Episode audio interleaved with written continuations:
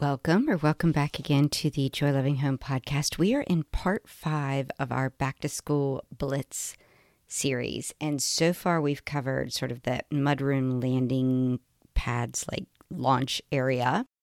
We've covered how to create a homework zone that they can actually utilize and will use, how to get the closet ready for the new school year and what sizes we are now, how to kind of tackle the idea of that endless breakfast, lunch, snack existence. And now I'm just wrapping up with mindset. And I debated a couple different times how to go about this one. And it probably should be one of my little jolts of joy episodes, but that made for an awfully long title. So this is still part of the Back to School Blitz series. And this mindset that I want to talk about is every time we approach what feels like a fresh start or a clean slate or a new adventure, we're met with this belief that we can get it all right this time. We can make sure, you know, the calendars are clear and we don't miss the deadlines and nobody's procrastinating and we have all of the things in place so that our kid kids will have successful years at school this year.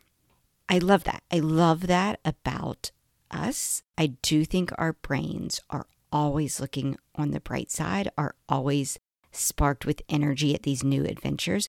And I think it's a necessary part of who we are to always believe that our own change is very possible because I do believe that it is.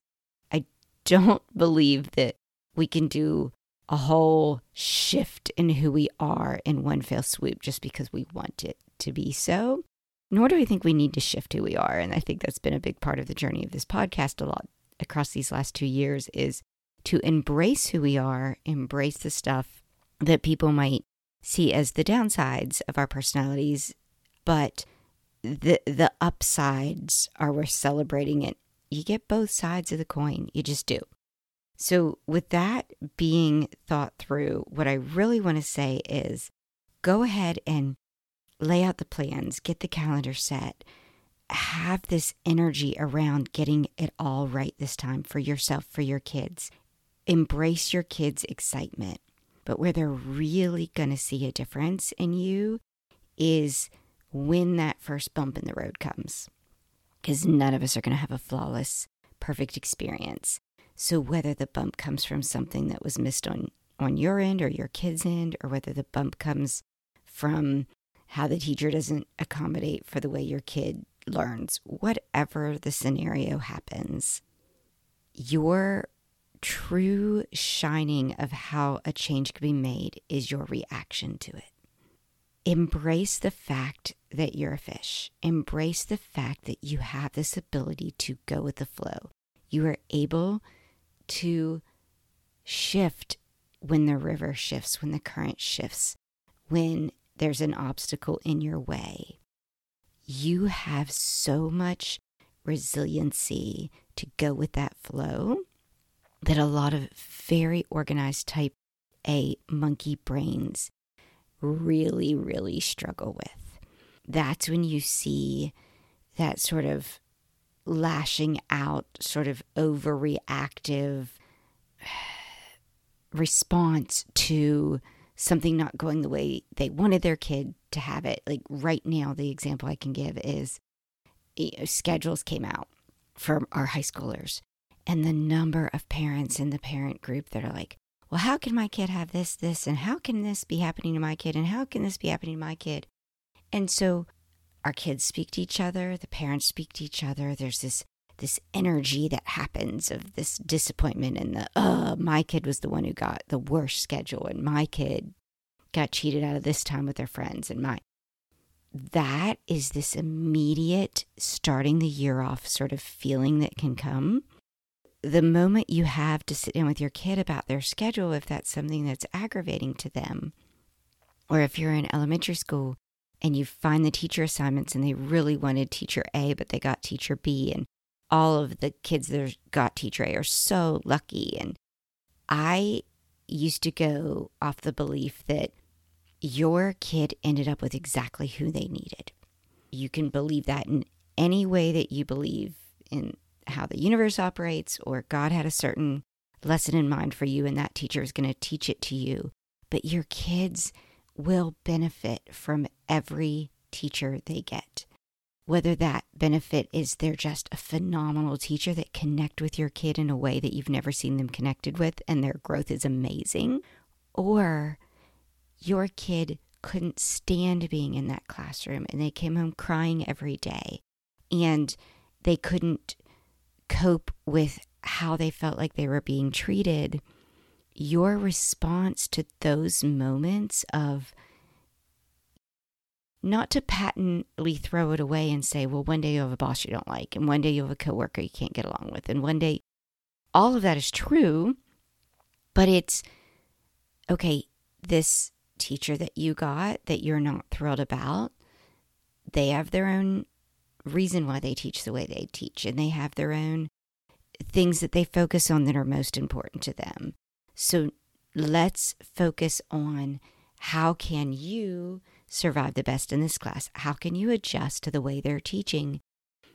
Because learning to roll with punches, learning to deal with disappointment, learning to have a struggle is part of what makes you who you are it's so much easier looking in the rearview mirror. And as a parent, you have that wisdom. But those sort of quote unquote war stories you have of like, oh my gosh, this teacher I had was the worst. You can't tell your your war story after the fact if you didn't go through the battle. It's funny, one of the favorite little stories I remember reading, it was in a book called The Last Lecture by a professor. I believe his name is Randy Pausch he was a professor at Carnegie Mellon University, which is where my husband happened to go to, to college. And so we were sort of in tune when the book came out. But he tells this amazing story, and your kid would have to be older to appreciate this. But he mentioned he called his mom and he was complaining about how incredibly tough his professor was and how he doesn't wasn't sure I was going to get through this one assignment and it was just so hard. He just needed his mom to back him up, you know, just to, to, oh, I'm so sorry, babe. Like, you, you can do this though. Instead, she diffused the situation and simply said, Oh dear, that does sound difficult. I know when your father was your age, he was fighting the Germans, but this professor sounds very, very difficult, but I'm sure you'll get through it. and he was like, She put me in my place helped me have some perspective on how awful the situation really, really was. And he was able to move forward. And sometimes our kids need the sympathy of feeling like we're in it with them and on their side. And sometimes we need to help them see how to diffuse this situation in their brains that they've made so big. And at the end of the day, it isn't quite as big as they're imagining it to be. You know your kid best, so you choose the best approach. But I just, I've always loved that story. And those are things you grow from. You grow every single time from every single lesson learned. Even if it's you learned how not to treat other people, you learned how not to have that type of attitude. All of those are incredibly valuable lessons. So I guess I'm asking you on behalf of yourself and your your excitement and your energy and not wanting it to feel like a balloon gets popped. And on behalf of your kids who are going to hit bumps in the road, to be ready to remind yourself I'm a fish, I'm a fish, I'm a fish, and I'm going to help them figure out how to swim through this particular difficult current and get through to the other side. Better, faster, more capable, more resilient, maybe a little battered, but with growth for having gone through it. So while you're going about organizing their closet and going about getting that mudroom in order and going about purchasing the snacks and the, the lunch emergency kit or whatever you need to have on hand, also remind yourself I'm going to be ready for modeling the bumps along the way as well. I'm going to help set the tone each morning. I'm going to help the reflection each evening. And I'm going to help them see that at the end of the day, there are always choices to be made. And I'm hoping you and your children will always continue to choose joy.